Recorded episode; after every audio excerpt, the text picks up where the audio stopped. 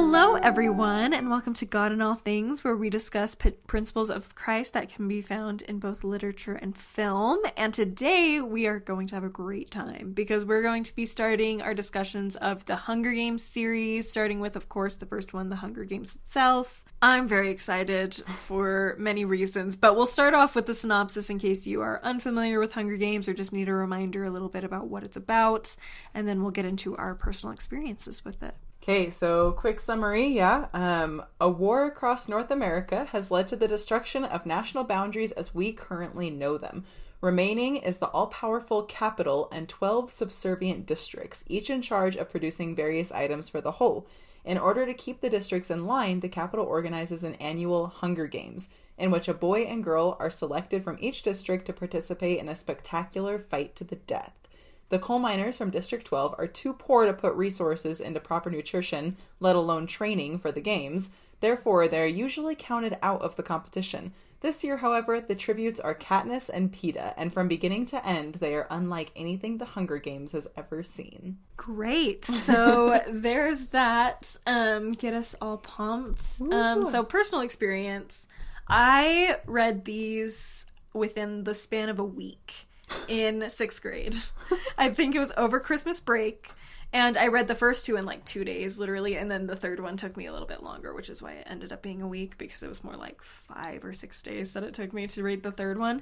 But I loved them. I was amongst those who just fell in love with them very quickly. The films came out, I think, a year or two after I read the books and I really enjoyed those as well. Of course, there's always things that change, and so at, especially at the time, I was like, "Oh, I don't like this or this."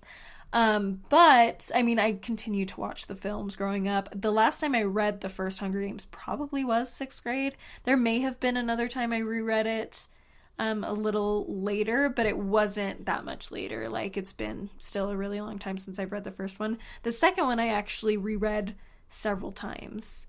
Um, and the last one I haven't reread at all. So this will be really fun to re experience them, especially as an adult, and especially having watched the movies so many times enough to where, like, I know the movies well enough that I can compare, easily compare with the books.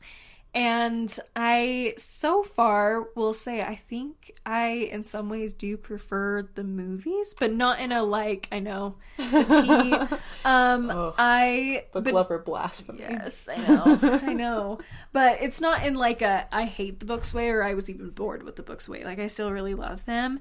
I just feel like I feel like it creates an entire experience when you do both because in the books you're able to gain a lot of background, particularly of characters. There's a lot more character development, and we get the history and backstory of a lot of the side characters um, in the books that we don't get. We also get a better understanding of how the Capitol works and more specific definitions of like things that are in the books. So, like mutts, we understand better because of the books. We understand the importance of what the Mockingjay symbolizes when you read the book. So, there's a lot that the books add that I think is really important and make the movies even better but I think the movies are able to because it's not just Katniss's perspective. It is able to expand the world a little bit more and make um, the overall stakes a little a little clearer because you're able to see those scenes like with President Snow behind the scenes or like Haymitch having an impact behind the scenes as well, and so it makes things a little bit clearer of what the plot points and stuff that are occurring to Katniss. So I feel like it creates a whole experience, and I wouldn't want to like only do one over the other. But I think the overall experience of watching the movies ends up meaning a little more to me. They just have such a good score, and like the colors and the way they like mess with that, especially in the later three movies, like so good. Anyway, so that's my rambly thoughts about all of my experience with the Hunger Games. Awesome. I uh, read them in middle school. I don't actually know if I ever read the last one. Oh no. I know I read The Hunger Games. I feel like I read Catching Fire. And I may or may not have read Mockingjay. okay. I uh, watched the first movie, definitely. I'm pretty sure I watched the second movie, and I'm pretty sure I never watched the third movie. I think to this day I have never seen the third seen and the fourth movie. movies. Oh, third. Oh, is it two one part? and two? Yeah, Yeah. I think I definitely haven't seen those. so uh, this is going to be all new to me by the time we get to the end of the series. I got nothing. There were certain things I remembered from this book, but most of it was uh, was a mystery, especially like the little details. You know, yeah, that's pretty much. I'm not a YA person. I don't like. I don't like young adult fiction. Um, I don't. I don't normally do it, but I did thoroughly enjoy this. But my my personal um, favorite experience with this book, I was reading it at work, right, and I didn't have a bookmark with me, so I was just like reading it. And then when a guest came, I was like sticking my phone in there, you know. Then it mm-hmm. like hides phone and keeps place. but then I was helping this little girl and she like left and I was like, "Okay, bye. Have a good day." And then she walked up to me afterwards and goes, "Do you want a happy card?" And I said, "What's a happy card?" and she showed Oh, me. cute. Oh, God loves you. said, Yes, I do want a happy card. So now that's been my Hunger Games bookmark is my happy card so from the little That girl is so cute. Oh my gosh. That's so perfect. Bookmark all of your God in All Things podcast Yes. things with that. She has no idea, but now she's like, she is my God in all things bookmark. and I wrote down oh. her name and when she gave it to me Oh, so that I can remember. So cute. I guess for those of you just listening on the podcast, it says God loves you. Oh, yes, sorry. On there. it's Um, just a little, like, um, what's this called? Index card yes. that says God loves you in very childish handwriting. Yes. it's just so sweet. so cute. I love that so much. That's so perfect. You're like, wow, little girl. Yep. You could just sense what I'm doing. um, love that. Okay. So, for specifically this first book, we will, like I said, we're going to do several videos discussing the Hunger Games series. We're going to do one for each book. So, look forward to that. So, today we're just focused on the Hunger Games itself. And the gospel principle we're going to focus on today is the law of sacrifice. Um, as an introduction, one of the first laws discussed in the Old Testament and in the temple is the law of sacrifice. In those days, in the days of the Old Testament, it was associated with animal sacrifice. But even then, it was meant to bring the people to an increased understanding and relationship with their Savior. Today, we have been asked to sacrifice what we have, who we are, and our very lives, if necessary, to the building up of the kingdom of God. This looks different for everyone depending on the plan God has for each individual, but regardless, it provides an opportunity for us to prove to God and ourselves our faith and love for Him. And it, it also explains that representation of the law of sacrifice, um, representation representation of Christ and the law of sacrifice in Second Nephi, or no, excuse me, Alma, chapter twenty-five, verses fifteen through sixteen. And I'm just going to do a couple parts of those verses. I'm not going to read the whole thing, but it says, They did look forward to the coming of Christ, considering what the law of Moses was a type of his coming. The law of Moses did serve to strengthen their faith in Christ, which the law of Moses very much surrounded the law, the idea of sacrifice and sacrificing animals, you know, to repay for sins, and that was very much a type or a symbol symbol of Christ who was to come and would be the ultimate sacrifice. Um, and so today we want to, as we discuss the Hunger Games and go through the plot points and stuff, we really want to focus around this concept of the law of sacrifice because that's very central to this first book, which ultimately leads to everything else that happens in the series is how Katniss lives the law of sacrifice and how that inspires other people and strengthens them, them as well. Do you have anything specific you want to add before we get started? Yeah, so in addition to kind of the like you know, we- you have like the obvious very physical tangible sacrifices of like animal offerings, right, that we don't do anymore. I don't know. I I feel I guess I feel like when we think of sacrifice, we tend to think of very physical things, right? Mm-hmm. And then in the context of the Hunger Games, it's very physical things as well. We're mm-hmm. sacrificing bodies and objects and and those kinds of ideas. Um, but one of the other things that is talked about with the law of sacrifice is the idea of repenting with a broken height, heart, broken height, with a the idea of repenting with a broken heart and a contrite spirit, right? Um, and kind of sacrificing. I don't know, almost like our pride, I guess. But that's um, I don't know if there's like one word to really encapsulate that. But I know that's another part of the of our temple covenants, right? And something that the prophets have talked about is the idea of sacrificing our hearts and our spirits in mm-hmm. repentance. I love that. And I think we do get hints of that with Katniss in this. Oh yeah. Um, and like a few other characters as well that I'd like to mention, but I think further on in the series it becomes even more apparent. I agree. that they're sacrificing that. Let's just start with the beginning. A very good place to start. Going back to Sound of Music. Go watch that episode if you haven't. yes, it's a great one. I really enjoyed that discussion. So, and you guys will too, probably. um, so anyway, let's start with the beginning. In the beginning, we're starting with Katniss and her family. We're really just getting to know them, and then Gale, her f- best friend, and who is also sacrificing for his family. And we see very quickly. Um, one of the first notes that I have, at least, is actually just on page nine of my edition. We see that Katniss ha- kind of has this idea of sacrifice a little bit in her blood. Because one of the first things we learn about her parents is that her mother was a wealthy woman. She was part of a wealthy family in the town. I mean, as wealthy as you can get in District 12, which is relative. But um, for their town, she was very wealthy, but she ends up giving that up for to marry Katniss's father. And it even says, Katniss explains it. She says, She must have really loved him to leave her home for the Seam. I try to remember that when all I can see is the woman who sat by blank and unreachable while her children turned to skin and bones. I try to forgive her for my father's sake, but to be honest, I'm not the forgiving type. But we see very quickly that she comes from kind of a lineage of sacrifice for some for a principle for something that's more important and she has a hard time fully probably fully understanding that because she's in survival mode and so the idea of living a lifestyle where you're fed and safe and then not only leaving that but then ending up like becoming lost the way her mother did after losing that thing that you sacrificed for like doesn't make sense to Katniss especially at this point.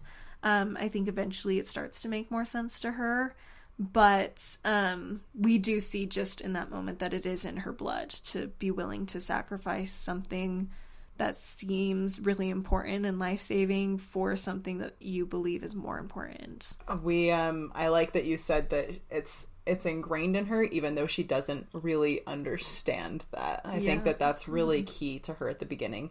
Um actually on page 9 of my edition. Hey, she there her and Gale are hunting in the woods and it's when Gale tells her that they could leave and run away from the district, right? And it's like she says, I don't know how to respond. The idea is so preposterous. She's like, she doesn't even, and she talks about how they have to take care of their families, right? And that's immediately where her brain goes. She's like, we couldn't do that. She makes the joke if we, or he makes the joke if we didn't have so many kids talking about their Yeah. siblings and parents. And yeah, it's just like this idea of like, I have to be here. Like, I can't just leave. The sacrifice is so ingrained in her that she doesn't even recognize that there is another option that she could just go. like it's just immediately a joke in her head. Yeah, She's like, yeah, there's no yeah. way. Obviously not. And then they play off of the um the his joke about kids, right? And um and she says I never want to have kids. And he goes I might if I didn't live here. And she says but you do. And it says that she's irritated. And it's kind of another really interesting thing um where she she talks about how like Gale will kind of ramble on against the Capitol and he's like really angry against the mm-hmm. Capitol and she's kind of not because it's Yeah. just like this is how it is and that conversation shows that to me you know mm-hmm. where she's like you do live here so it doesn't matter. And I kind of see that as an interesting way where another thing that she's sacrificing for her family and to survive is her ideals. Like she mm-hmm. kind of sacrifices the idea of having any ideals and believing in anything bigger than getting food on her family's table and she just kind of ignores that And it's almost like she's sacrificing her ideals for herself because Mm. she knows like getting away would be great, but she knows her sister couldn't handle it and she knows her mom can't handle it either, Yeah. frankly. And so like that's what stops her is that they wouldn't be able to be okay. Like they're going to be more okay staying than leaving, even if there is that one chance that Prim could end up in the Hunger Games that like is still better than the alternative to her. Like she and so for her her ideals would be going to the woods and living there. Like she'd be beyond happy to do that if she could, but she um is more focused on the ideals of the ideal lifestyle and living situation that she can create for her family. Yeah, yeah. That's um that's actually a different way of reading it than what I was referring to. Oh, I like that Hey. too. But um I meant ideals in terms of like thing like something to fight for. Like how Gale wants to fight against the Capitol and be Mm. Okay, angry yeah. and she kind of gives up that, you know, that kind of I don't know, that fight. Which I only bring up because I think that's going to change later on. Yes, uh-huh. where she where she stops being so willing to and she has to sacrifice in a different way. That's later. Yes. On. But yeah, uh, that's fair. Yeah. but I think it sows that seeds right here where right now she's almost sacrificing for the sake of the Capitol. Like she's she's giving into the Capitol for the sake of her family. But there's like these Mm-hmm. underlying layers here, you know. like she's not quite willing yet to risk her family for Yes. the ideals. Yeah. Exactly. But I like the I do really like the idea of that ideal lifestyle too, where like she's giving up what could be perfect for her for the sake of Yes. Others. The other people around her. yeah. I think it's interesting too. Uh, I read one talk called Between Two Gardens by um I'm gonna say this wrong, but uh Monte J. Brough. Uh, it was a BYU speech from 1996, and it it kind of talked about uh, the sacrifices from Eden, the Garden of Eden, to the Garden of Gethsemane, right? And where um, after Adam and Eve left Eden, they built an altar to make sacrifices, right? And that's when they were doing those burnt animal offerings.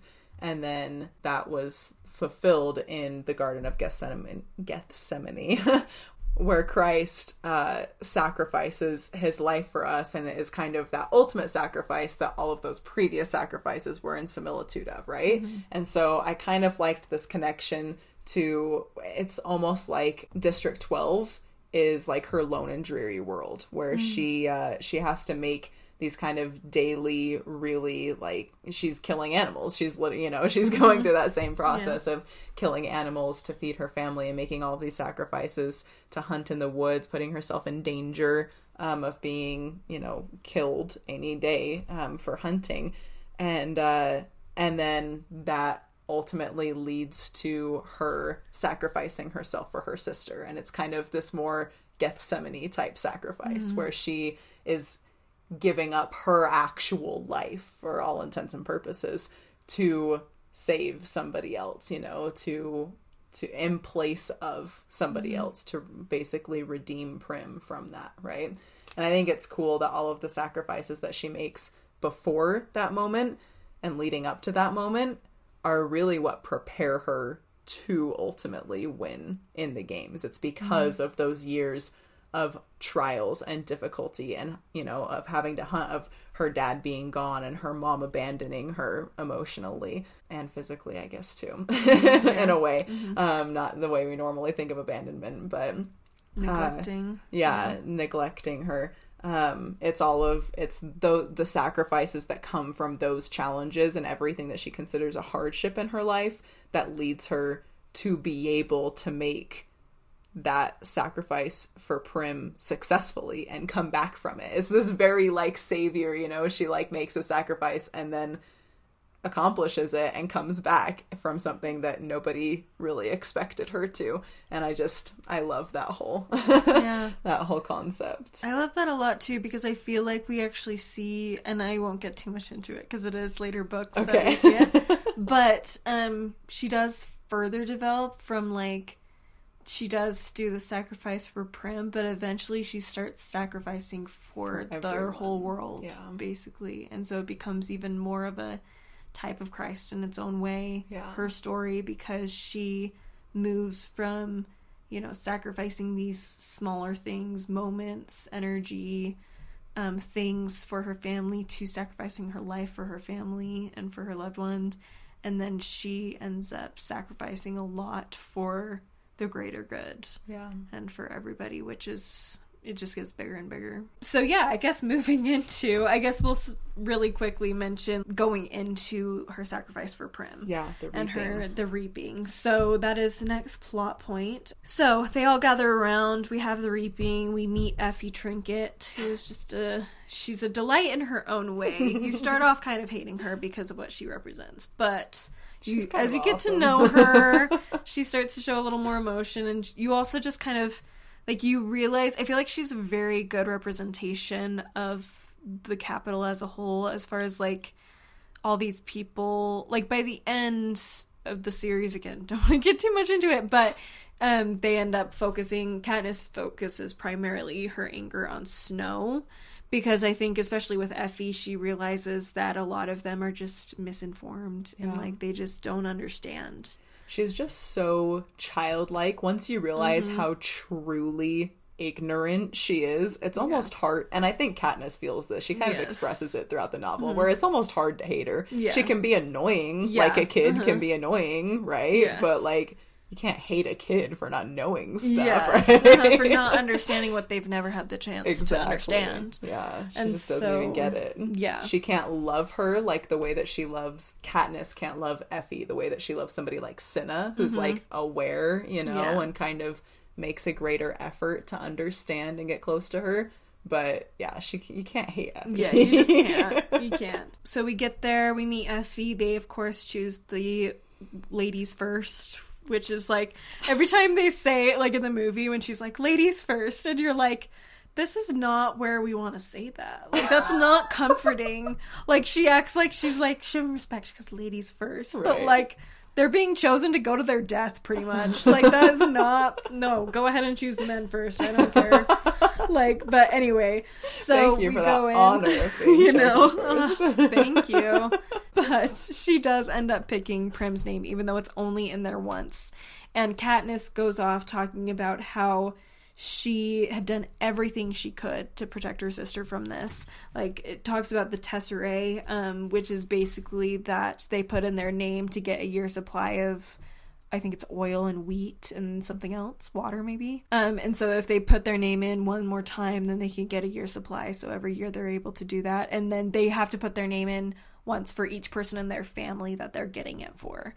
So they'd get a year supply just for themselves, and then they have to put their name in again to get it for their sister and their for her mom. So every year, basically, her name's going in four times between the obligatory one and then one for each herself and her mom and sister. and they're cumulative. Um, and it just So, accumulates. Yeah. Every year there's four. There's more, more, additional. More and more. And Gale's doing the same thing for his family, and he has like what, like five or six brothers. Like he has a lot. He has like a big 60 family. something or whatever. So yeah, the- uh-huh. yeah. I think it was like fifty something. Okay. And yeah. Anyway, so both of them are sacrificing that, and she is like, there was literally one slip with my sister's name, so the chances were so slim that she'd be picked, but it didn't matter because she did get picked. Like the chances don't matter anymore after that, which I think is very telling, I guess, about like ourselves, our experiences with sin and with poor choices and things, and the pain and suffering of like, you know, everything we give, ultimately something's going to happen that's bad in our life. Multiple bad things are going to happen in our lives, whether our own doing or not. And at that point, it doesn't matter anymore whether or not our chances were slim to get cancer or whatever the case may be. Um, and at that point, often our next step is to do something in line with coming unto Christ because there's no one else who can help us. The statistics don't matter anymore because we won the lottery, so to speak. And that's what she ends up doing. Just to sum up the rest of the scene, and then we can continue talking a little bit more about it. She screams out Prim's name a couple times. She pushes through the crowd and then pushes Prim behind her um, before saying, I volunteer, I gasp, I volunteer as tribute. And it explains that after the name is read, you are allowed to volunteer, and whoever's the first to say, I volunteer, is going to be the one who does it. So she does this, and Gale comes and has to pull Prim off of her, and she is now the female tribute from District 12. So very intense scene and makes me cry every time I watch the movie with it in particular. They just do such great things with the music and when the music's not playing. Mm-hmm. And so in that movie moment in the movie, it has no background music or anything. You just see her freaking out and do it, emotion. and it just goes like everybody goes silent for a second right after she says it and just the way they did it is so good yeah. it literally like i don't even have to watch the whole movie if i see a clip of it in something i start my i start tearing up every time so good anyway yeah. yes it's a really powerful scene that just starts off that whole theme of sacrifice throughout the whole series yeah i think it's interesting too though you talked about it doesn't really matter because your lottery is up, right? It doesn't mm-hmm. matter what the chances were anymore, but you can be more or less prepared for that moment yeah, when true. that bad thing comes or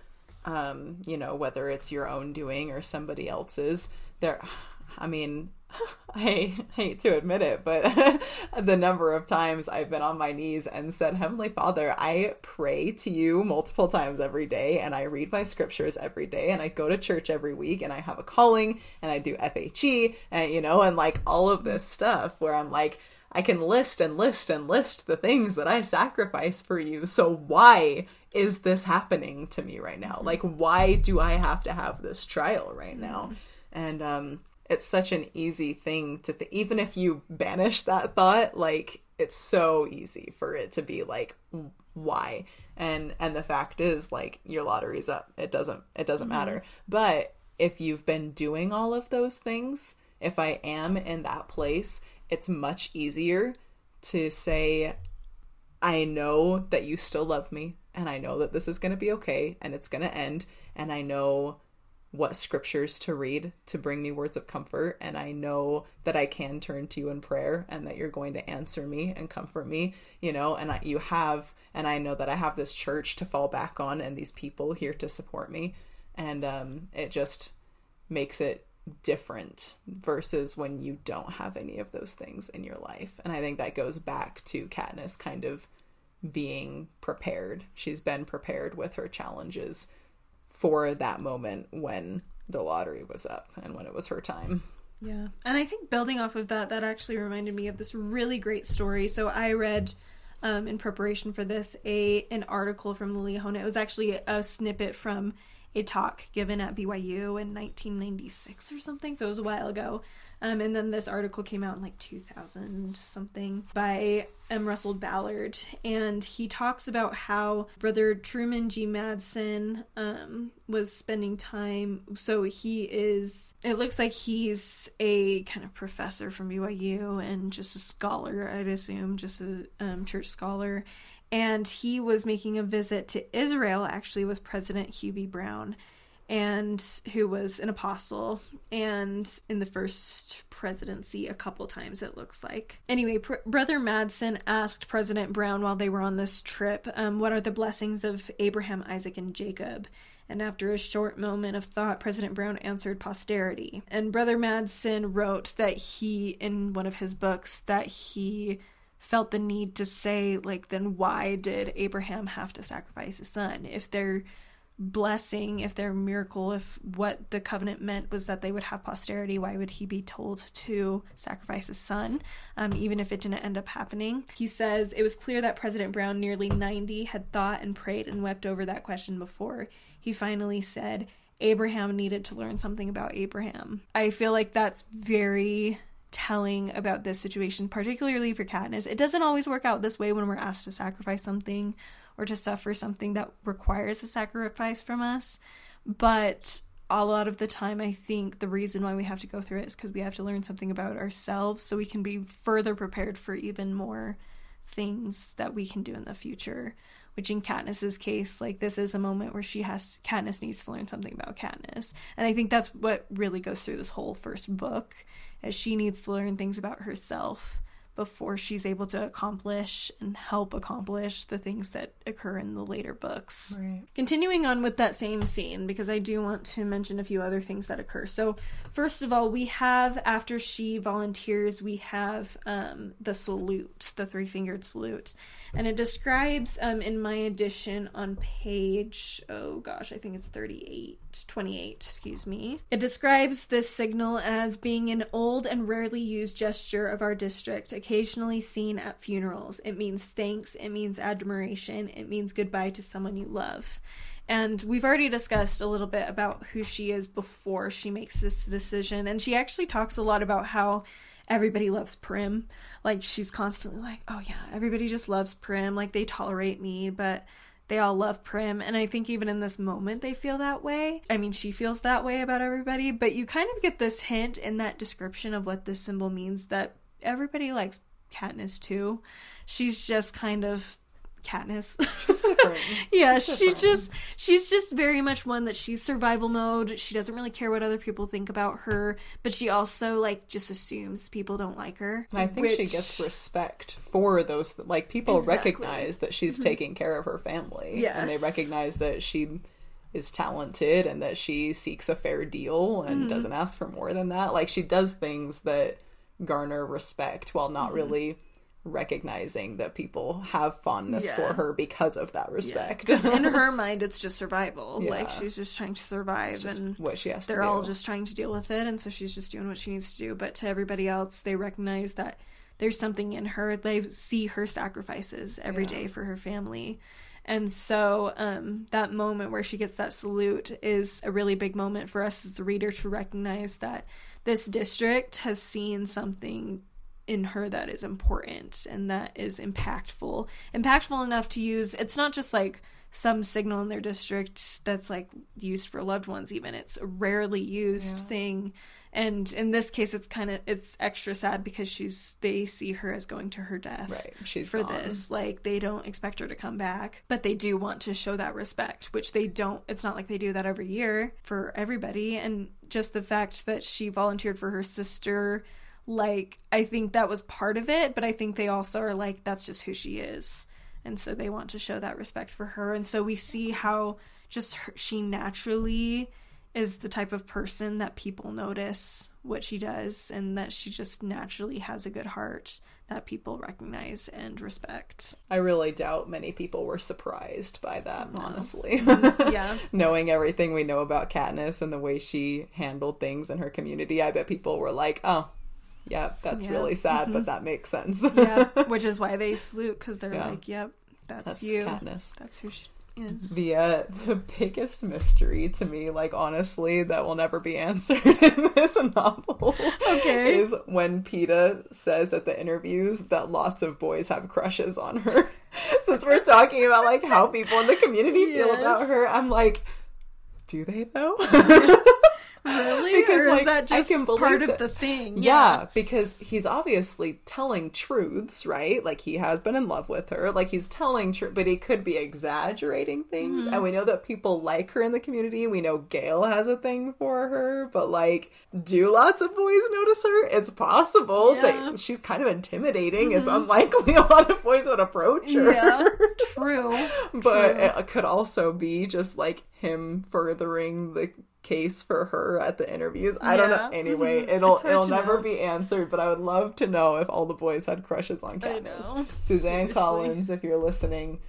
yes, seriously, let us know. When you wrote that, was it like legit Was or it was real? it just It's so hard with Peeta because he's so good at the psychological game that Yes. he mixes lies and truth so very well. flawlessly. Uh, so you're like, I don't know, but I I'd like to believe that they did have an interest in her. Like that, I like to believe that it was a conversation in the school. Katniss was a conversation topic in the school Right. amongst the guys. Like I can see it. like I could see See it. too, but I also could see like him even saying that and like yeah, getting making the truth more than it actually was as far as like he sees her with Gale all the time. Right. And he's like, there's one So boy who he's has a crush yeah, on her. yeah, there's at least and she pays a lot more attention to him than me, so Yeah, so clearly there's guys that like her back home. yes. Um, or is the guys that like her literally him and Gale?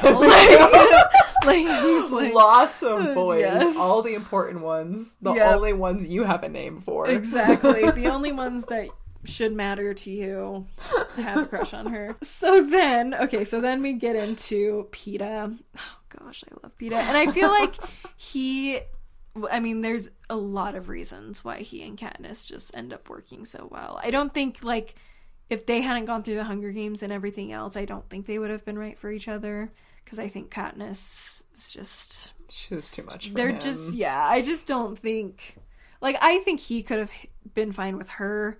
I think she would have had a hard time with him okay. but not necessarily because he wasn't as good as her. I just think that he, she is a little more judgmental Yeah. and she looks down on people who ha- who don't know how to take care of themselves, Yes, and she uh-huh. sees him as somebody who can take care of himself. yes, like she points out many times in this book a lot of things that he doesn't understand because he's grown up in a relatively wealthy household. Yeah. And he has been okay, although she does find out that maybe his life wasn't as great as she thought it was. Yes. but, again, it took he's still better off. Yeah. Mhm. Yes, exactly. So I don't think they would have ended up working early on, but after everything, they definitely are great. But I think part of it is Peeta also, and I think why Peeta would be able to handle her better than she would be able to handle him at the start of this, as far as like a marital relationship would go. Um, I think it's because Peeta does understand sacrifice for something beyond survival because Katniss, like we've mentioned, Katniss doesn't really understand that yet. She doesn't understand the idea of sacrificing survival things for something else. bigger, Uh-huh. yeah. Even just sacrificing survival things for her family for something bigger. But Peeta does. He's already on that path. And so I feel like that's why he would be able to handle her better because he would be more understanding that way and be like, you know, there's, you're more important to me than this or this or this Yeah. whereas she couldn't do that. And so, I mean, um, he's just so ridiculously patient and understanding. He could handle he anyone. is, seriously, he is so, yeah. And we see very early on that he has this sense of sacrifice. I mean, right away with his bread story. The boy, with, the bread. um, he ends up so just to summarize basically what happens is she's basically on her last leg. Her family's going to die. Her father had passed away um like a month or so before this a couple months before this. She's literally And- collapsing in the street. Yes, like this from is she is out looking for any scraps she can find for herself and her family because they're all gonna die soon, and her mom's completely shut down emotionally, and so she's not doing anything. And so, but she knows that her and her sister will be taken away from their mom if anybody finds out what their mom's doing or not doing. And so she's, yeah, out looking for scraps. She's basically thinking, I'm going to die in the next day or two if I don't get something. And so is my sister. And so she's wandering around. Nobody's giving her anything. She has these baby clothes of Prims that are all raggedy and nobody wants. And finally, she ends up at the bakery, which is where Peeta's family is. His dad is the baker of the town. And the mom comes out and sees her and yells at her to get away from the trash can.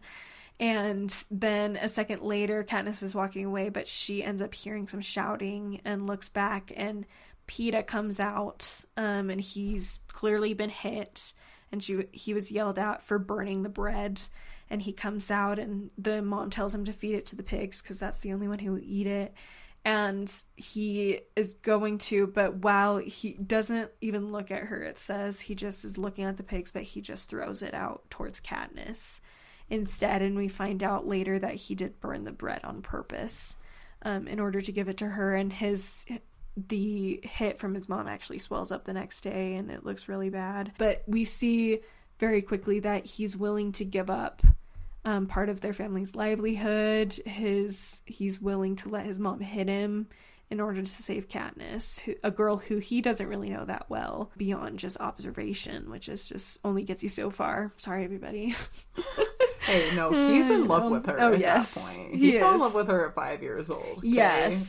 So he's serious observation. yes, it's true. It's true. But ultimately like he only knows so much about Yeah. her. No, for and sure. And like to be willing, it's one thing like it's a crush at this point, really.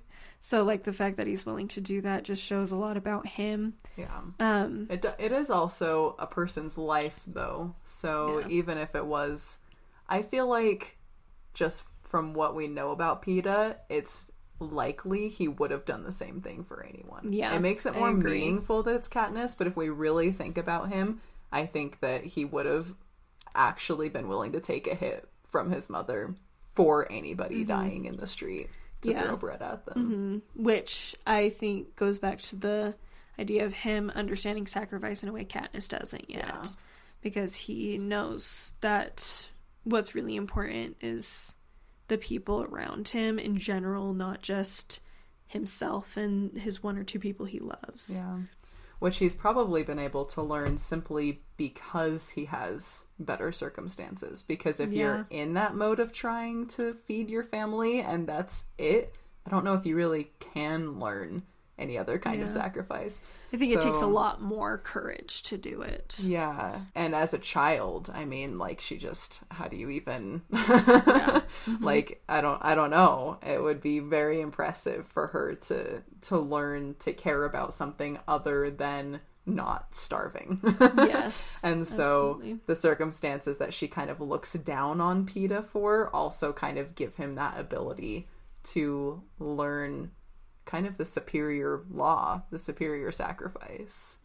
So yes, we can move on now. Sorry, we had to dwell so much time on that those scenes because they're just I mean they're very pivotal to the story, obviously, for obvious reasons. So um moving on into the train, we have we end up meeting Haymitch a little bit more. We already have kind of seen him fall off the stage, but um, this is where we really get to know him, and it's important. I'm glad that they established very quickly that he won the games before, because that makes everything he does more understandable. If you keep that in mind, that he's won, he's been in the games before as a child. Like when he was a child, he was in the Hunger Games. So that's going to leave a mark no matter who you are. I'm like, as an adult, something like that is going to leave its mark. But as a child going into that, like, you're How going you to bear the scars on? for ages. Especially when we learn later on, especially in later books, that, like, after you win, you're still being used in other ways um, by the Capitol, and so it's just trauma after trauma. But I love Haymitch. The only thing I really have specifically as a note on him in this, but that I do want to bring up when we discussed like the idea of sacrificing a broken heart and a contrite spirit, um, sacrificing our pride. I feel like Haymitch does that so well. So we meet him, and he basically is like, "So you're gonna die? So too bad." And he's very. I think that's the other thing. Oh yeah, that we also need to remember is not only did he win and he suffered the traumas after that, but also he has seen kid after kid die Every year he trains Every year. two new tributes that die. that die and gets close to them. Like you think of how close you feel like he is to Katniss and Peeta by the end of this portion. Even if he's not trying to, And, they're like, spending hours yeah. and hours together, every meal, sleeping in the same places. and there's a lot of pressure on him that's kind of like you're supposed to tell us how to stay alive. Yeah, so Like- he has to. Like he has to and like it's the responsibilities on him. Like these are just kids Yeah, who need his help and his advice. And if they don't get it, then like they are going. they to are die. going to die. but either way, they're just dying. Yeah. And so, um, Definitely some anyway, conflict between Yes. personal guilt and anger at everything about his situation yes, around. him. uh-huh, and just the PTSD of it all, Yes, just that psychological aspect too. No, so, like, it's just such a. It's understandable, Yes. basically, why he's a drunk. Most of us would probably be a lot Like, like him if yes. we're being real honest. Honestly, there's like, I mean, we can get more into that PTSD ways, of, methods of treating it and like coping with it. I guess is a better way to say it. But I'm like, there's a lot of ways, but Haymitch is a very strong way that I think a lot of people would fall into. Alcohol's a pretty common way. I'm like later on, like I said, we see a lot of like pretend like denial, a lot of anger from some of the other people who have experienced similar things. But Mm-hmm.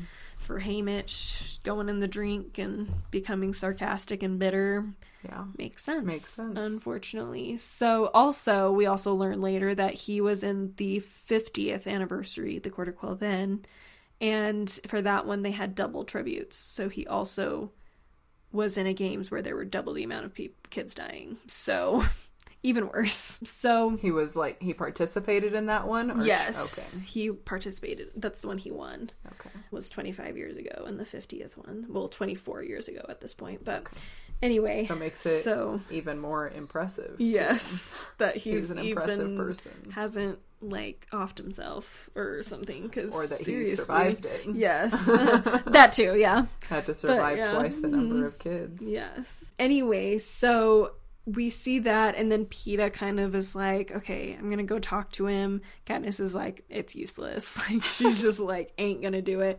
Because she doesn't do other people right now. Like, on a personal level, she does not do other people. And so she's just like, okay, whatever. Whatever. I'll figure it out myself. That's what I, I've always done. Whereas Peeta's like, no, we need we need the help. So he goes and talks to him. He ends up. Haymitch later comes in after dinner, looking nice. I guess this is actually after they've already gone to the Capitol and they've arrived there.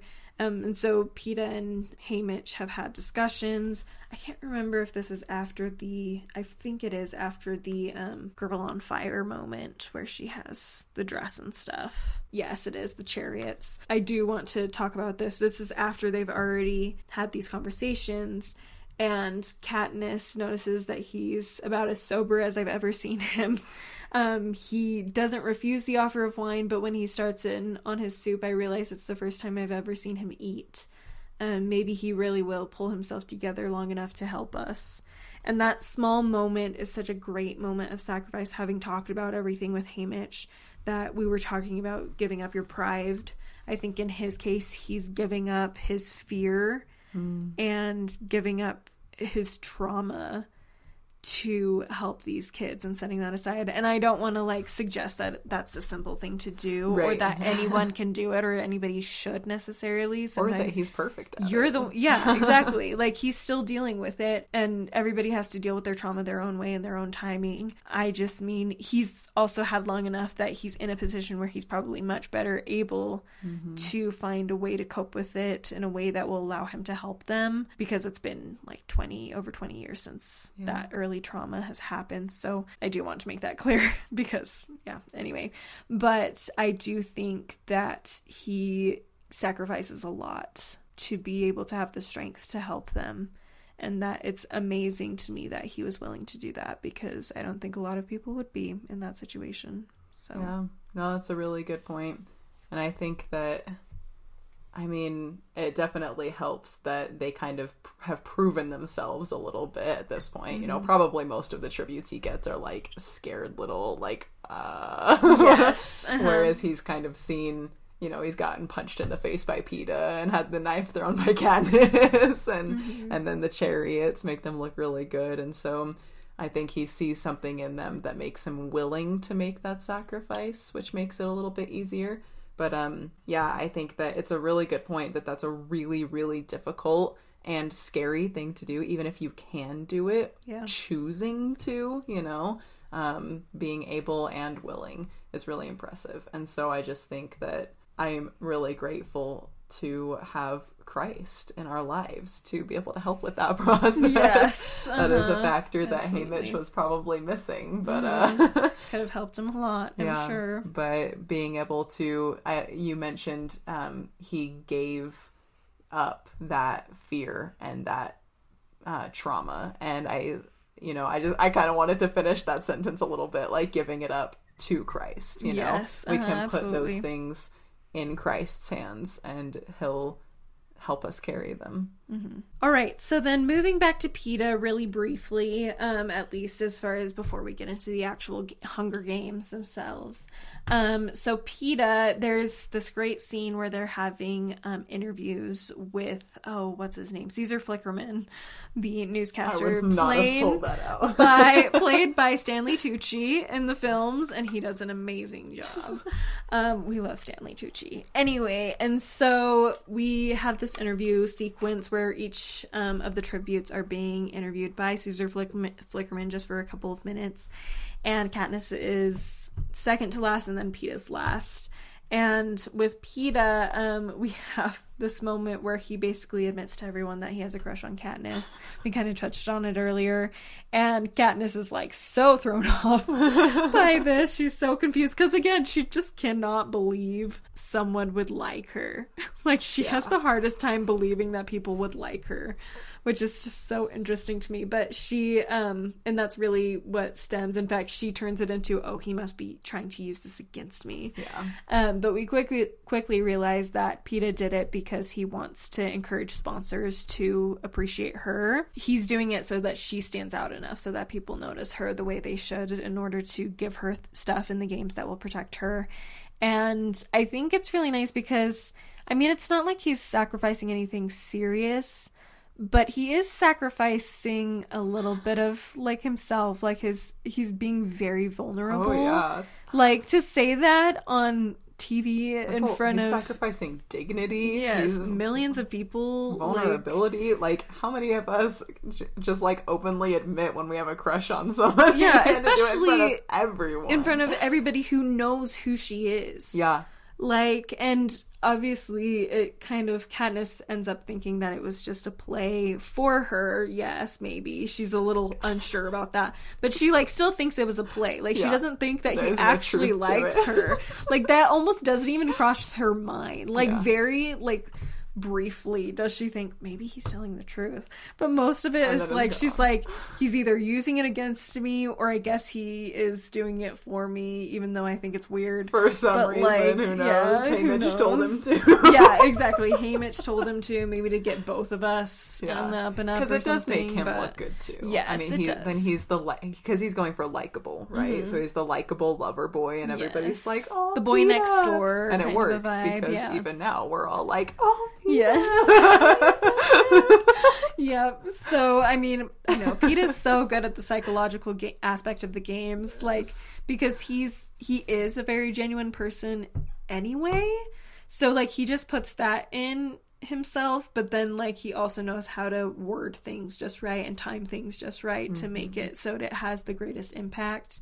Um, but he's still just a genuine person, so it all just works for together for his good. But yes, he does have a very vulnerable moment in this moment, and so I appreciate that we see very quickly that he is making sacrifices for Katniss still during these games, like you can see if you're paying attention, especially on a reread, you realize that everything he's doing is for Katniss to survive. He doesn't expect to survive himself. And he kind of straight up says that a couple times, but like there's a part of you, especially on a first read through from Katniss's perspective, you're like, mm, I don't know about that. Like, come on, you kind of are trying to survive for yourself, but really everything he does is ultimately for Katniss more than himself. Yeah. Um, and we see that going into the games, he sacrifices a lot too, in ways that she continues to think he's working against her. Yes, But ultimately, it's all just for and her. even in the end that he's working for the love story to get that going Right. but like it's like legit like it's for her like it's not just for the story behind it and so i really love seeing that in Peeta and even when we go into the games and see um him join the careers it and he also does it like i said he's just very good at the psychological game so like he's doing these things that are ultimately for Katniss primarily for Katniss but he does the right things to make it not look like it's for Katniss Right. because I think part of him knows how the Capitol re- would respond to that. That hmm. they wouldn't treat it favorably ultimately and could cause problems for him if he's showing them that he cares more about Katniss than he does for himself within the Hunger Games, where it's every man for himself. That's the whole idea behind fun. it. yeah, it's less fun and it's not the idea that they're trying to perpetrate through the Hunger Games. They're mm-hmm. trying to perpetrate this idea of like, you know, humans become animals when they enter war, and that's why we don't want another war. Um, and you have just enough hope that, like, ooh, my child might get out, and so you're less likely to fight back because there's just that enough hope that you're like, oh well, they could still get out. But ultimately, their whole idea, and I think, um, and eventually we'll talk about the Ballad of Songbirds and Snakes too, but that's where it's a lot clearer that that's their ultimate goal is to show that war makes animals of, of, of us all. So you don't want to up, rise up against us to start a war because that's just gonna It'll turn into one giant Hunger Games. Exactly. exactly. And so the idea of Peeta going completely against that idea and saying, you know, I this is who I am and I care about Katniss. I'm, gonna die and try to make sure she. I'm not going to turn into an animal. I'm still Yeah. going to maintain my humanity at least on some level. Right. Um, the Capitol would not be down for that. so that the things he does for Katniss in the games are to make it seem like it is for himself, but they're calculated just enough that they actually help Katniss more than him. So yeah, we see him um, work with the careers. Um, we also see him going against Cato actively after the tracker jacker scene when Katniss is hallucinating and Cato and Peeta run up and Peeta tells her to get out of there and then fights Cato to slow him down and then that's when he gets his injury to his leg. So we see a lot of this throughout, which again goes to show that Peeta's well aware of what sacrifice means, especially sacrifice for true sacrifice for people you love. It's just, yeah, it's just a very powerful thing to watch, and I just love Peeta. Thank you for coming to my TED Talk. Um, anyway, um, along with that, before we continue on to the next point, I did want to read this quote that's actually by Joseph Smith about the principle of sacrifice and the relationship with it between it and the principle of faith. It says, "Let us here observe that a religion that does not require the sacrifice of all things never has power sufficient to produce the faith necessary unto life and salvation. It is through the medium of the sacrifice of all earthly things that men do actually know that they are doing the things that are well pleasing in the sight of God. And I think that goes to show that something is much more valuable and it becomes much more important when you're willing to sacrifice for it. And I think that is a power that Peeta gives to Katniss as well, is that because he's clearly willing to sacrifice for her, it makes people pay attention to her and what sh who she is as well, which spurs on a lot more later on as well. It makes sense, yeah. If he's willing to give up so much for her, then she must be worth something. Yes, exactly. Exactly. All right, so then we go into Rue. Everybody cry really fast. Moment of silence. Moment of silence for Rue. We have gotten to know her a little bit. She's kind of followed Katniss around, and you get the feeling probably part of it is because she saw Katniss volunteer for Prim, and so there's just kind of an intimate trust already there for her of like this is someone who volunteered to save her sibling and Rue's the oldest in her family so it probably made her think I think it was less about like oh I'm the same age as Prim like maybe she'll protect me I think it's more about she's like I'm an older sister and Oh, I, would, do, that, too. Mhm, Yeah. exactly and so, so I can trust someone else who would do that And then Katniss sees Prim, so then there's kind of that mutual yes connection uh-huh, there. yeah absolutely It's interesting that Katniss, I mean, eh, it's kind of this it's kind of this conflict, right? Because Katniss sees Rue as Prim. You know, she makes these connections right off the bat, right? To kind of her size and age. And then Rue's named after a flower as well, right? Yeah. Or something like that. Yeah, like there's she's just she very clearly associates Rue with Prim and feels this inherent trust and this need to protect her. Um, and so it's like you can make sense of the fact that she's drawn to her and decides to protect her.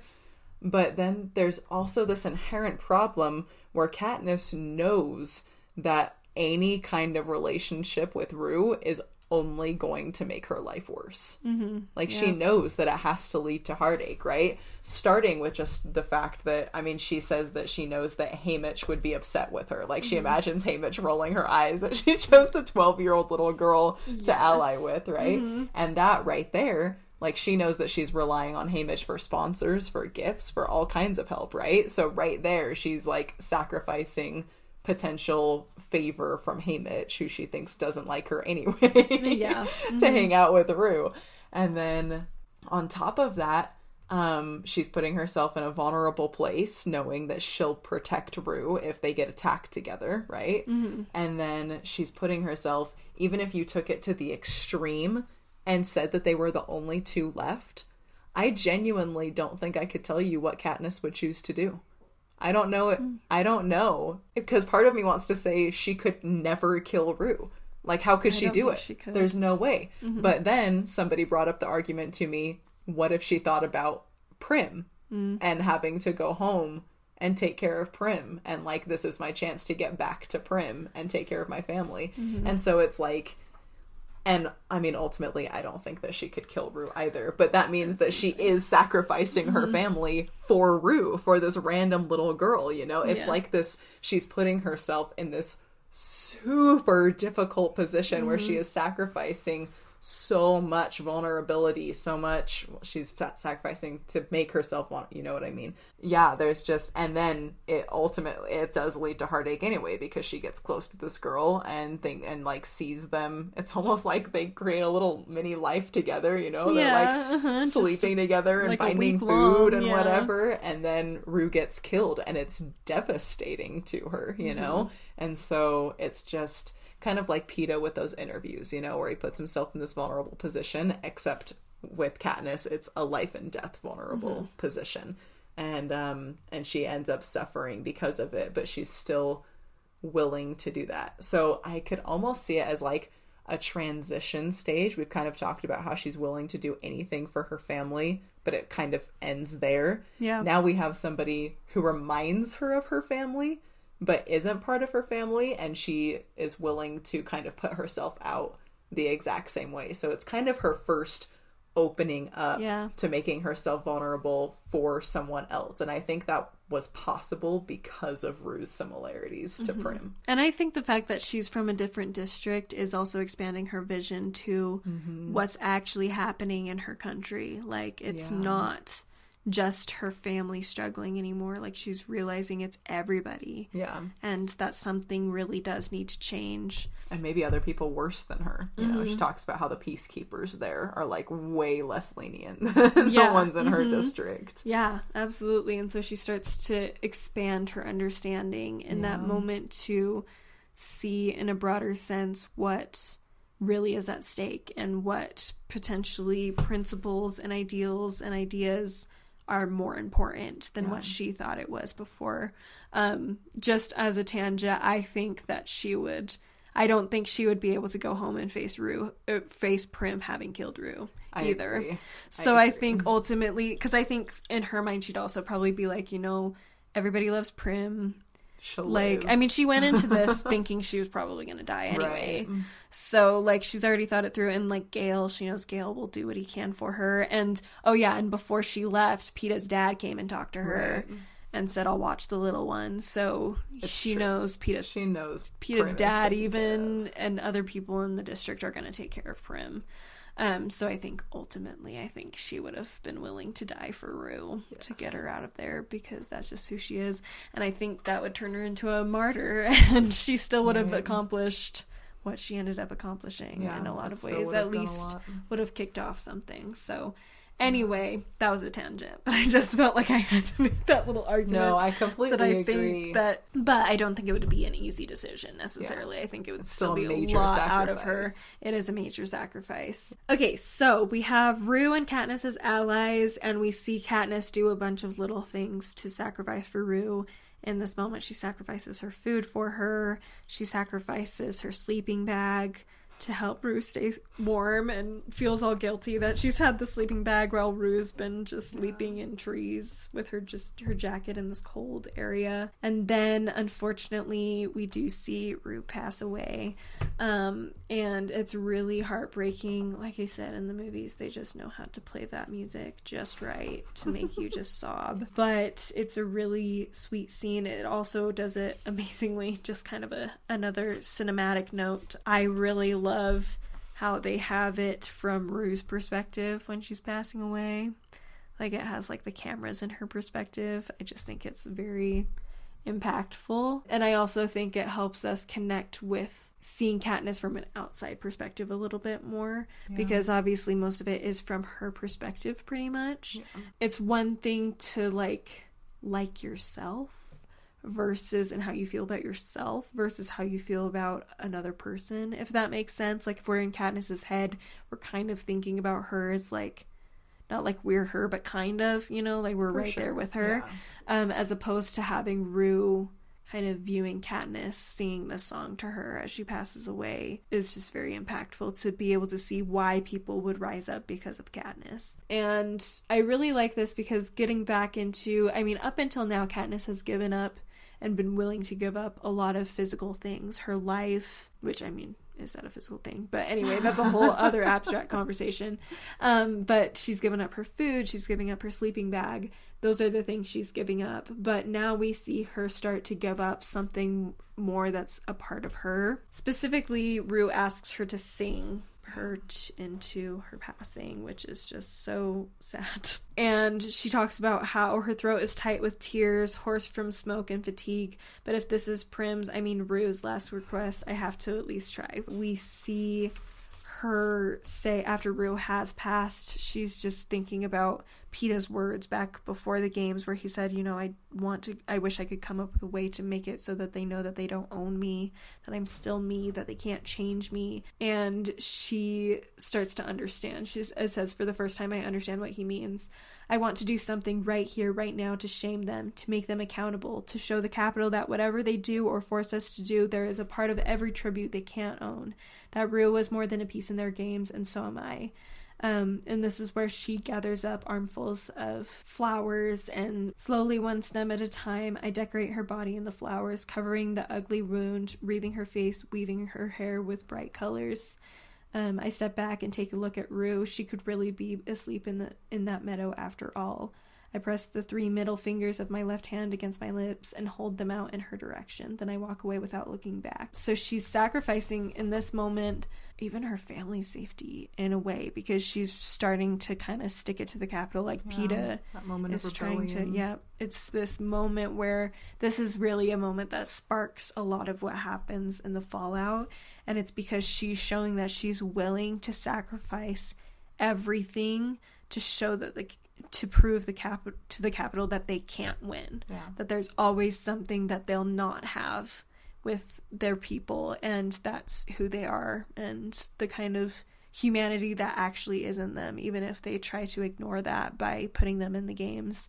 And it's just a really beautiful moment I think for Katniss. Again, that whole Katniss needs to learn something about Katniss. She needs to learn that she is actually a very principled person. Yeah. First of all, more than she realized. In fact, um she does have those ideals. Yes, exactly. She has them and they are important to her. She yeah. just needs to be in the right situation to be able to force her to face that yeah. um and take that on.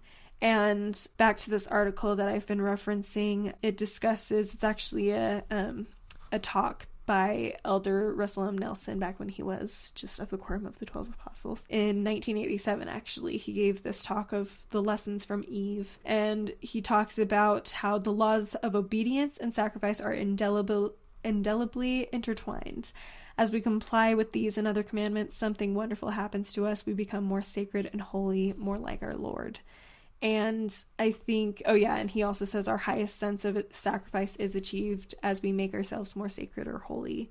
And I think this is a big moment for Katniss, and she has many more, but I think this is a big moment for Katniss where it's a sacrifice that's intertwined with a type of obedience as far as obedience to her beliefs and principles that she does have. And that's what makes this moment so powerful is it goes beyond just her normal sacrifice. It's about something bigger than herself and even bigger than her family, which is just empowering to her and ends up being empowering to a lot of other people as well. I had a very similar comment about um, kind of obedience, and I love. I wasn't sure how to bring it in, but that's perfect. Okay. Where um, I was kind of reading about like that combination of obedience and sacrifice, mm-hmm. right, and how they work together.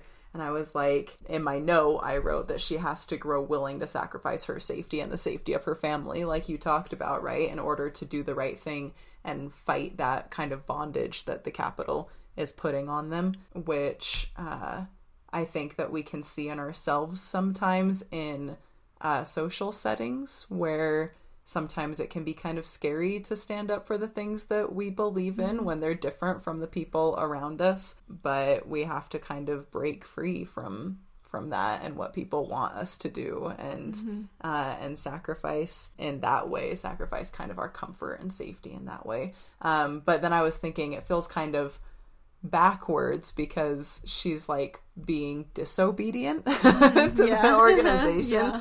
But the organization is the ones in the wrong, right? they're the Mm, yeah. un they're an unrighteous organization that is doing the wrong thing. And so by being obedient towards her her um her principles, her values and sacrificing for those, she's ultimately like upholding the right thing and upholding um righteousness. And then I also didn't want to brush over um her uh I wanted to go back to her song a little bit Okay, because you yeah. talked about it, but I think that it's just so impressive. This is something that has been like the hardest part for Katniss throughout this whole time, right? Like leading up to the games, kind of all the preparation in the Capitol. Her biggest struggle has been letting people see her because she just kind of like wants to hide away, right? Yeah. And for the interviews, Haymitch is like, I don't know what to do with you. Like, don't make them hate you. That's ultimately, Yeah. he's like, I have no idea. You're nothing. What are you? I don't Yeah. know. And she's like, I don't know either. Yeah. Just here, man. Yeah. and um and so she's like struggling. And so then Cinna tells her you know just like be honest. And she kind of uses this sarcasm to like make people think that she's funny. And she ult- she kind of becomes this like sarcastic funny character right? Yeah. but then at the end of her interviews what Caesar Flickerman? Is that his Yes. name? Such a ridiculous name.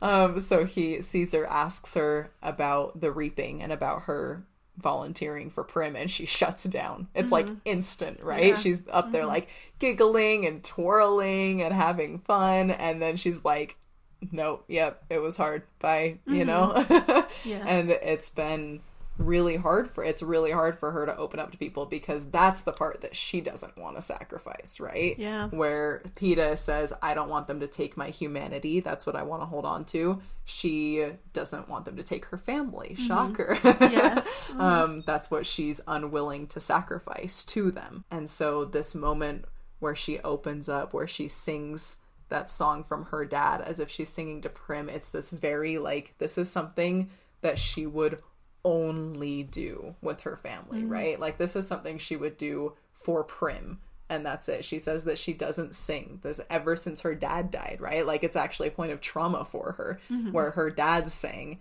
and since her dad died, she doesn't sing. And and so I just think that I, I just wanted to bring attention to like how big that how much of herself she's giving in that moment when she sings to Rue. I super appreciate that. That's great. Um, yeah, it's such a big turning point. I mean, it's the climax of a lot in the book. Um, I mean, there's a lot of other things Lots that of climaxes. There's lots of climaxes, but I think as far as a transition point, Yeah. um, and I think if we're looking at rising and falling action, I think it is a climax on its own of just seeing this moment where Katniss starts to change. Yeah. And I don't know if change is the right word. I think it's more like she begins to understand herself better She in a way more that's aware. positive. Yep. hmm of herself and like you mentioned before the world around her Yeah. she's just generally yeah her understanding is increased Yes. Uh-huh. in a very important way. yes thank you rue Yes. Thank you, Rue.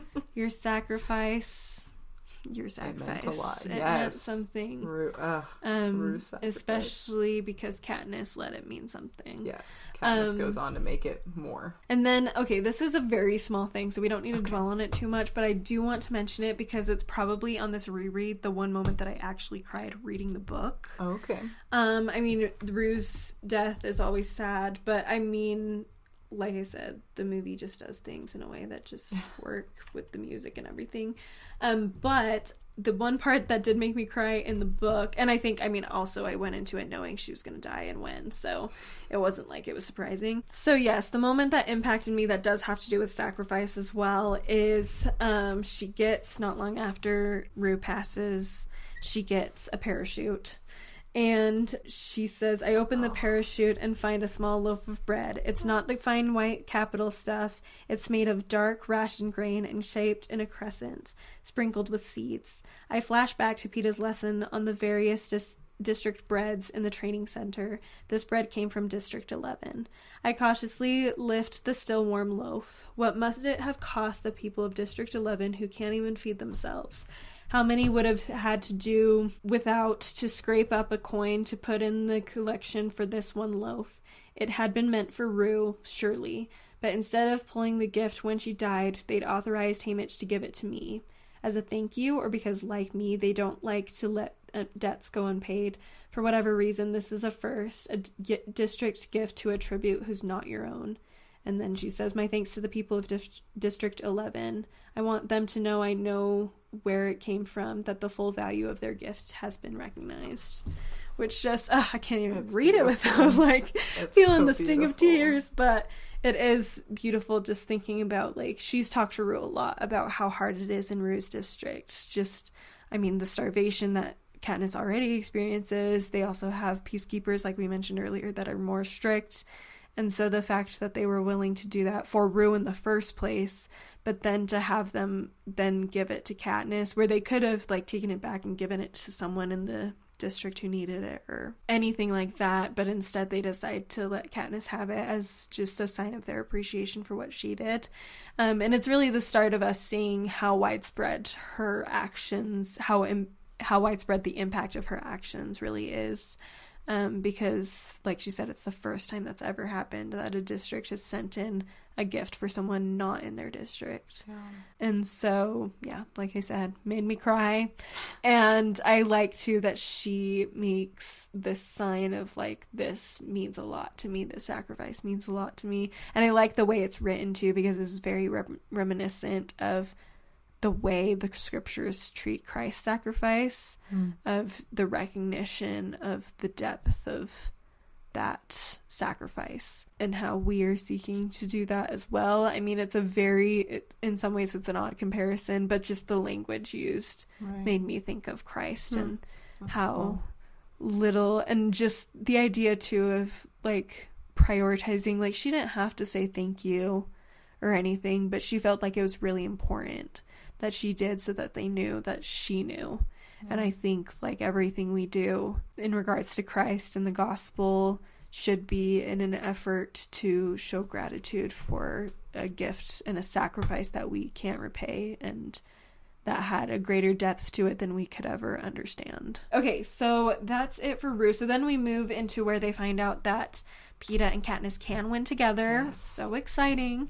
um, and this is when it, I love that, you know, Rue's her first moment of really sacrificing for a greater need outside of herself and her family. But our next moment is with Peeta because there's several moments. I mean, first of all, the fact that she stays with him despite the liability that he Oh, yeah. poses now. Um, with his injury, he's basically dying. He can't move, and when he does move, he's really loud. She puts herself in a super vulnerable position Yes. physically. Uh, yeah. She even says like, you know, I found him and like I'm here with him. I can't just leave him. But like, there, the thought does go through her mind like, I would have a better chance of surviving without him Yeah. right now. but she runs to him. That's the part that I think is so cool. She finds out, she gives away her position. I know. she shouts his Shout out, name. "Peeta!" and then like immediately takes off to go and find him, even Yes. Mm-hmm. though she knows that he's been injured this entire time. I'm like, okay, like I don't, I want. I think it's that it has to go back to that inherent sacrifice that we talked about Yeah. Mm-hmm. at the beginning. Like she just if she she finds out that they can both survive and so it doesn't even matter what the liability is. She has to make sure they both survive. She knows how to survive. He doesn't. Mm-hmm. Yeah. She's to go make sure he survives. Yes. And I just Uh-huh. it's just part of her whether or not she understands her reasons for it or not. Yes, And then I uh-huh. think she has a little bit of a crush too. I was gonna but- say, I think she's kind of falling in love with Peeta already at this point. It's so funny reading the book too. That was one thing that was driving me crazy reading this was the amount of time she's like, "Yeah, like Peeta's just fine. Like, I don't know how I feel about him. Well, I don't know. Maybe I, I don't think I like him. I just we're just trying to survive. I don't think he likes me. Well, maybe he does, but I don't like him. and I'm like, girl, You so like him. Shut up. Like it's so It's a obvious. complicated place to have to work It through your emotions. complicated, but I am like Katniss it, again. Like Katniss is just still learning things about Katniss because I think she doesn't fully realize that how driven by love she really is. Yeah, for Um, sure. and And, how like- other people are. Yeah. mhm, Yes. Uh-huh, she doesn't even recognize that Gale, like, it, it's kind of this, like, oh, like, something romantic with Gale? Nah. No.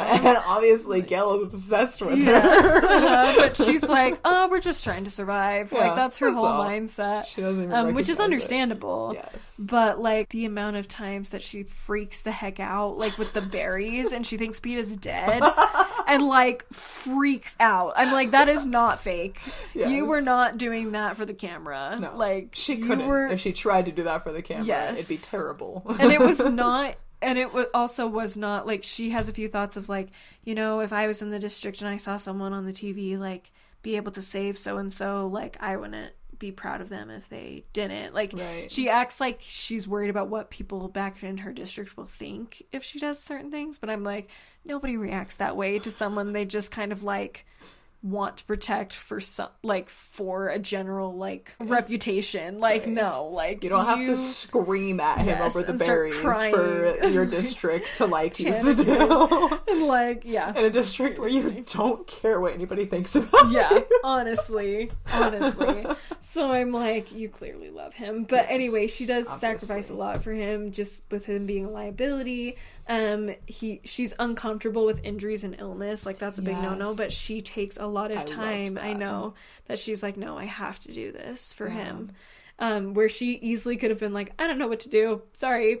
Yeah. like i don't like this. I'm uncomfortable. She wants to vomit and run away, and she just stays and deals with it. and just deals with it and that takes a lot of strength. Yes. I don't know if anybody else has issues with illness or injury. Oh, Cariana does. Look at that. Perfect. I, I- it depends on the thing for me, but That's fair.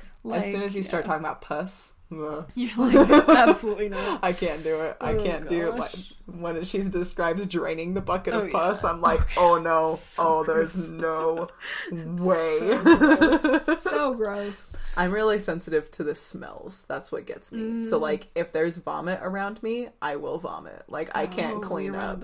I can't clean up somebody Mm. else's vomit. Like it the Just description of it. Haymitch falling in his vomit, like I actually gagged a little bit just in that description. Oh no. So anything that like starts to smell really bad, that's what I'm like, oh, ugh. That's fair, and I'm sure I'm out. does not smell very good right Yes. now. I think it even says that he doesn't. Yes, she says she can smell the festering flesh, and I'm Yes. like, Gross. Um, no way, I'd be vomiting all over him, and then I'd have no food and no water, and I'd die. so Cariana would need to leave him if she wanted to survive. Um, so yes, oh yeah, and then she is willing to risk her life for the medicine as well. I mean, he is willing to risk his life to not let her go, to not let her risk her life. It's a big mess, and eventually it kills me. that He's stupid she- for thinking that she's not gonna figure out a way to Seriously. go. And Haymitch sends her the cough medicine, the cold medicine to make him fall asleep. Which is so sad when he looks all betrayed. You're like, Oh. I'm sorry, Peanut. But also go Katniss.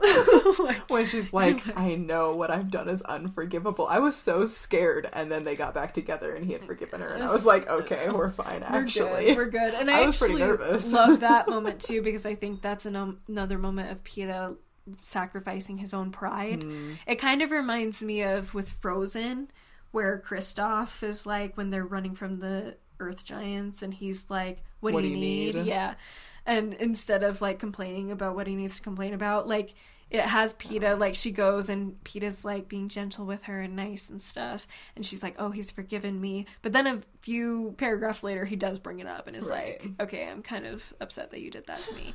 But like he starts off being like, "Okay, make sure you're okay." Yeah, it's not the thing and like show right gratitude Just, like i appreciate what you've done but also then we can have the discussion. And i really mm. just is good sign of how healthy Peeta is as a as a guy. It's great. We love it. We also see a little bit more having to do with sacrifice and rue with thresh um, coming and letting Katniss go. Just he says just the once for the little girl, and I love that little glimpse of the Thresh's character because in the movie he says for Rue, which is sweet, but just the fact that he says the little girl shows us that like he is living the way tributes are supposed to. Like he doesn't actually know Doesn't who Rue know is. Yeah. He doesn't know anything about her. It's not like they got close. Like Katniss and Peeta are an exception Yeah.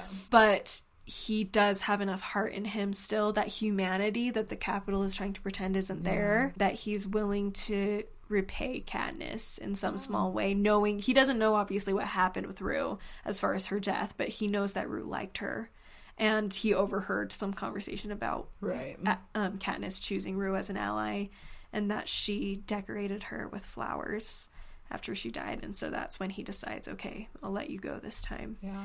um, which ultimately about that. saves Katniss's life. Yeah, I do Um, love that it shows that humanity. Like the Capitol, Mm-hmm. he's this like he's one of the like big tank guys, right? But the Capitol Mm-hmm. wasn't able to turn him into just a broom. You know, Yeah, he still shows that humanity. Like the divine, like that divine spirit within us. That's another Yeah. thing we could have talked about with this is sure. that there is a spirit within us that can't be overcome by the natural man if we don't let it. Yeah. And we see We that not choose. just in Peeta and Katniss, but in a lot of the other characters as well. And then we do see some characters who choose to give in to the natural man or woman sure. within them and choose to prioritize that. But even then, there's still like, as we move forward a little bit, we have obviously the end and Cato and their fight with him. And he becomes very pitiable. He recognizes that he became something that he didn't actually want to be. And the fact that he recognized that and says something about it shows once again that there's still that divine spirit within him Yeah. that's fighting back. He sees it. hmm And it is that kind of makes it more poignant that the Capitol turns all of the dead tributes into like Ugh, the mutts. It's like this literal you're trying to fight back, but we can literally take your humanity Mm-hmm. away from you. Yeah. And so, but then it's almost like sorry to jump to the end really fast. Yeah, no, that's okay. Um, it's uh, it's it's kind of interesting that the Capitol like does that really like sharp contrast, right? Like we're taking humanity away. You are dogs, and you will do our bidding. But then Katniss and Peeta still ultimately win by being willing to die with each other rather mm-hmm. than By showing their fi- humanity. yeah, rather than doing that final like succumbing into what the Capitol wants. And so it's like the Capitol thinks that they've got it. They think that they've shown it with this final um with this final like technological like show of strength but then Katniss and Peeta ultimately like they haven't taken their humanity. And so they they win because they they chose to is ultimately what it comes down to. Yeah, I love that, and I love that you brought up the mutts, um, that whole situation and that connection. Because, I mean, first of all, that's so It's grotesque. awful I hate it. I know. I had forgotten. I mean, I remember a little bit. I had remembered a little bit about that because in the movies they just have them be like weird looking dogs, mm-hmm. which I'm like, I don't know how they could have done it in a way that would have made sense. Um, because unless they had one of the characters say something out loud, Which Katniss But- does, I think, in the book. she so does. She points well, it out. she so- she kind of does to Peeta, but it's more like it's her. But so it's not very that's clear. True. That's true. So they could have made it clear, but. I feel like it would have been corny at that point if they had been like, "Look, it's," Right. you know. So I understand why Or they, they could didn't have do had it. it and just. And I also think it would have made it harder to keep it PG thirteen, which was what they were trying to do. Um, it's pretty dark. With a lot of a pretty it was idea, trying to keep it PG thirteen and not go into R rated R stuff. Yes. But anyway, I did want to mention too along with that um this is a paraphrase of revelations chapter 12 verses 9 and 11 from this article and it's a very short little quote but i think goes along with everything that we've talked about um, and it says, It is by the blood of the Lamb, Christ's atoning sacrifice, and our testimony that we are able to overcome Satan. And that's what, in, a, in essence, in a symbolic way, what Katniss and Peeta have that enable them to overcome the Capitol, um, both now and in the future, is their willingness to sacrifice what needs to be sacrificed to show their humanity. Not just, like, I think we talked a lot about Katniss sacrificing for for survival, but I think what made her human was her willingness to sacrifice for her family and then but then she becomes she goes deeper into more of her, her humanity as she continues to sacrifice for other people which is what christ did Yeah. and so that symbolism of christ sacrificed for others um not for himself and then Katniss and Peeta also have these principles and ideals that they hang on to in the end. In the end, Peeta and Katniss both hang on to their humanity. Yeah. That's what they're holding on to is the idea that we're not pieces in this game. We're not animals that they want us to be. We are human beings and we're worth something. And so we are going to be willing to sacrifice ourselves, not because the Capitol is telling us to, but because we want to show that there's more important and bigger things than what the Capitol is telling us. And one of those things is that they can't control us, that we're still us, Yeah. um, which is just a beautiful, beautiful way to spur us on into the rest of the series, really. So, um, I wanted to kind of bring it back to the idea of a broken heart and a contrite spirit and talk a little bit about Katniss's relationship with her mom throughout the book. Okay, yeah. Um, because and I think that I again we know that I don't remember everything about the series or even if I've read the whole series, but I I I know that this continues on into other books, but we're not going to be talking about the law of sacrifice with the other books. So I want to give it its highlight here. Absolutely. Um, and then you know just acknowledge that it continues on. Um, to uh, yeah. So I was reading a blog post by somebody called I think it's called um Clee Clutch. It's a Tumblr account. Okay. Um, but uh, yeah, so he wrote this whole kind of post about Katniss's relationship with her mom, and he goes through all three books, but I'll keep it to the Hunger Games. And so it's just kind of this idea that Katniss is very unforgiving towards her mom, right? Mm-hmm. And she's kind of unwilling to come up to her with that broken heart and that contrite spirit, right? She's unwilling to forgive. And so at the beginning, she said, at the beginning of the novel, she says, I've tried to forgive her but for my father's sake, but to be honest, I'm not the forgiving type. And one thing that I thought was interesting that this blogger wrote was that she like makes it part of her identity that she doesn't forgive, you know? And it, so she makes it this key part of who she is. Um, even though she like obviously still loves her mom like she thinks about her mom a lot she utilizes lessons learned from her mom she talks about taking care of her mom and prim right? It's this package mm-hmm. deal. And then on the train to the Capitol katniss points out she says now i was going to die without that ever being set right like thinking mm-hmm. about her mom and her relationship right? So there's mm-hmm. this desire for forgiveness and kind of repentance on her part, you know, but she's she's not she's not there, right? What I thought was the most interesting was at the very end um, when Katniss wakes up after after winning. Like she's been unconscious and she says my mother's hand strokes my cheek and i don't push it away as i would in wakefulness never wanting her to know how much i crave that gentle touch how much i miss her even though i still don't trust her and so I think through the process of the Hunger Games, the Hunger Games starts to break her heart because obviously, right? Mm-hmm, yeah. the Hunger Games mm-hmm. is kind of breaking down everything and making her look at things in a different way and so it's it's kind of it's forcing her to kind of break open and be, be vulnerable in the ways that we've discussed and it forces her to reimagine her whole identity you know we've talked about her becoming more aware of the people around her and the world at large around her. And at the very very end of the novel when they're headed back to district 12 finally she's on the train and she says that she starts to think about home and she goes to change out of her dress.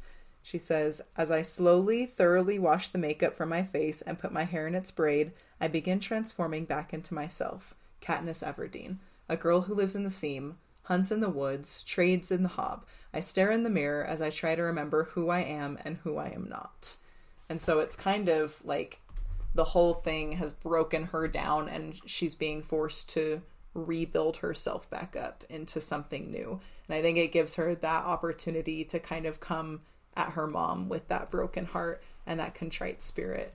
and um, and that will continue throughout uh, the rest of the story, where she's able to finally forgive and repent of that, you know, harboring those kind of ill feelings for so long, right? And so I just thought that that was I like that. I think that's an important part of the law of sacrifice. And so I wanted to, we brought that up a little bit before, but I wanted to kind of go back to it and talk more about kind of repentance and forgiveness and how that plays into Katniss's story as well.